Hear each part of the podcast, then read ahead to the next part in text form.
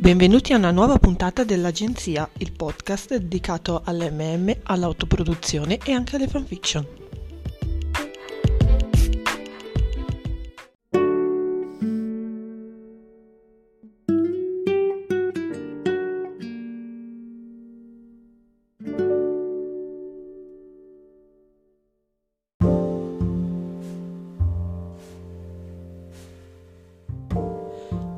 In una delle precedenti puntate di questo podcast vi ho spiegato che cos'è la narrativa MM, ovvero il figlio minore della narrativa romance classica che vede come protagonisti due uomini e relativa storia d'amore invece che di un uomo o di una donna.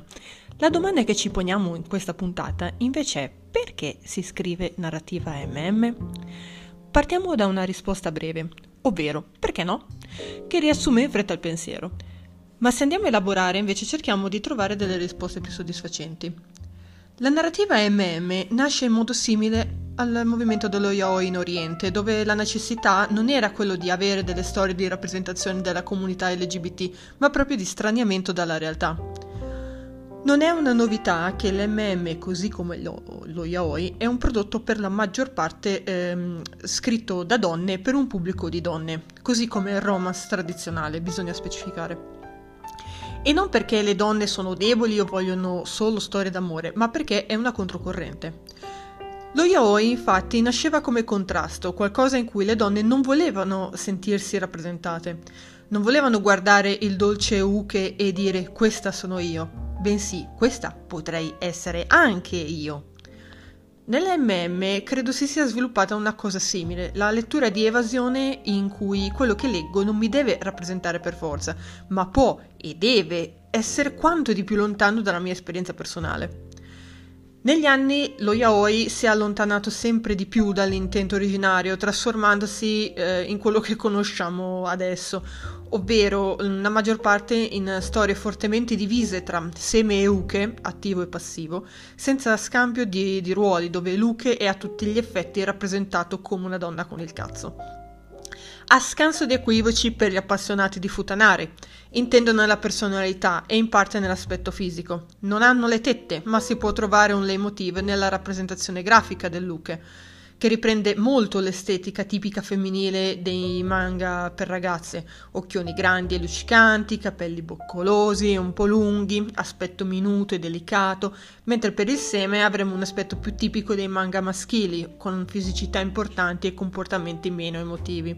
Sessista? Molto, ma non è la nostra cultura, per cui mi faccio i fatti miei. Poi c'è la seconda corrente, quella delle scrittrici eh, donne etero che scrivono di MM.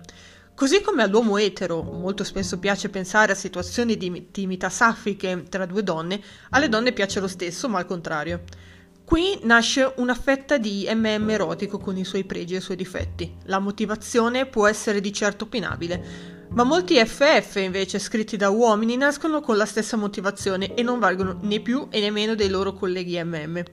Può essere una motivazione abbastanza feticista, anzi lo è molto, però ehi, il bello della scrittura è che tutto è permesso, a meno che di non dar retta allo scrittore MM della scorsa puntata che pretende che a scrivere di uomini siano solo gli uomini. Infine c'è l'ultima, ovvero la necessità da parte della comunità LGBT di avere qualcosa di proprio, di narrativa che non fosse solo i personaggi gay della storia soffrono dall'inizio alla fine per poi morire di cancro, AIDS, ebola, mortali malattie dello spazio profondo, ma che questi possano avere, o comunque questi potessero avere, una vita felice, normale e da sogno, romance appunto. Vi narro un fatto. Un giorno sono andata alla libreria Feltrinelli della Galleria Vittorio Emanuele di Milano. Ecco, mentre eh, guardavo libri d'arte nella sezione non fiction, mi è cascato l'occhio su uno scaffale dove la sezione LGBT di saggistica era, pos- era posta di fianco a quella di droga e comunismo. In un primo momento ammetto di aver riso, perché dai, quanto è scontato droga e comunismo insieme. Poi ho fatto 2 più 2 con la narrativa LGBT e mi sono un attimo perplessa. Nell'immaginario collettivo è fortissima la percezione della persona omosessuale o comunque queer come drogato, malato o altre accezioni che poco si collocano nella realtà attuale. Sembra quasi di essere rimasti agli anni Ottanta con sesso, droga e rock and roll, dove la mancanza di educazione sessuale e di conoscenza dei sistemi di protezione erano all'ordine del giorno. Il problema è che siamo quasi nel 2020. Per cui mi piace pensare che la narrativa MM possa servire anche a fare un servizio contro questo genere di immaginario, permettendo alle persone queer di trovare una rappresentazione più realistica, per quanto romantica, della realtà. Abbiamo quindi MM dove i protagonisti sì sono entrambi uomini, ma non per forza gay. Abbiamo storie con protagonisti bisessuali e trans, storie che parlano non tanto della comunità LGBT, ma di persone pure e semplici con la loro sessualità, che nulla um, ha di meno di quella eteronormativa. Personalmente io sono una donna etero che scrive MM. Nella mia vita raramente ho sentito il bisogno di scrivere di personaggi femminili o comunque di storie d'amore tra un uomo e una donna. Non voglio sentirmi rappresentata in ciò che scrivo, per cui scrivo MM.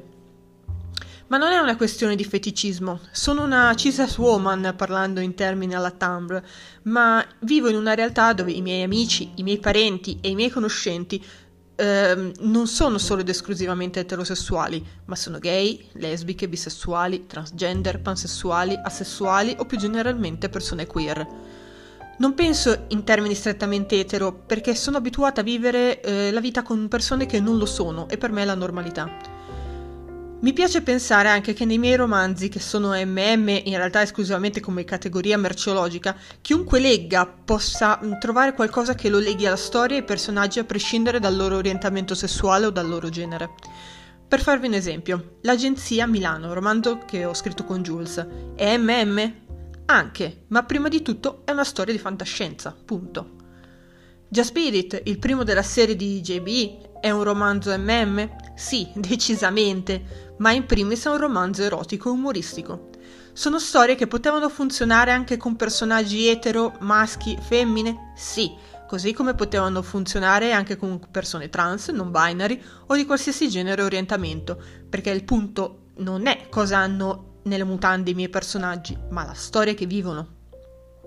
Queste lucubrazioni però non sono recenti. Già nel 2005 sul forum di FP, il più grande archivio di fanfiction e storie originali italiano, nasceva la discussione Why we slash, dove un utente spiegava perché si scrive slash, ovvero l'equivalente odierno dell'MM.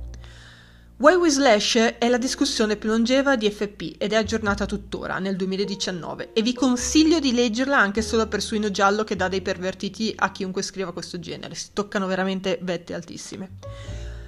Ma il punto è che ognuno di noi ha motivazioni differenti, anche da quelle che vi ho elencato prima, eh, ma tutte si possono riassumere in scrivo narrativa MM perché mi va, fine. Quando tu, autore generico, decidi di scrivere di zombie, lo fai per un particolare feticismo nei confronti degli zombie, spero di no, o della necromanzia, e questa è una battuta che capiremo in quattro probabilmente. Non penso proprio, lo fai perché ti piace il genere. Il processo creativo che spinge un autore a scrivere di MM non è per nulla differente da quello che ne spinge un altro a buttare giù una saga fantasy o a scrivere un giallo a camera chiusa. Lo fai perché hai voglia e perché vuoi farlo. In conclusione, la narrativa MM non è pornografia, non è solo pornografia, non è feticismo, non è un genere volgare o minore scritto solo da femmine infoiate, come lo aveva descritto qualche anno fa un collega autore quando lavoravo per Light Edition, che finì poi per pubblicare proprio con questa casa editrice alcuni racconti erotici sotto falso nome.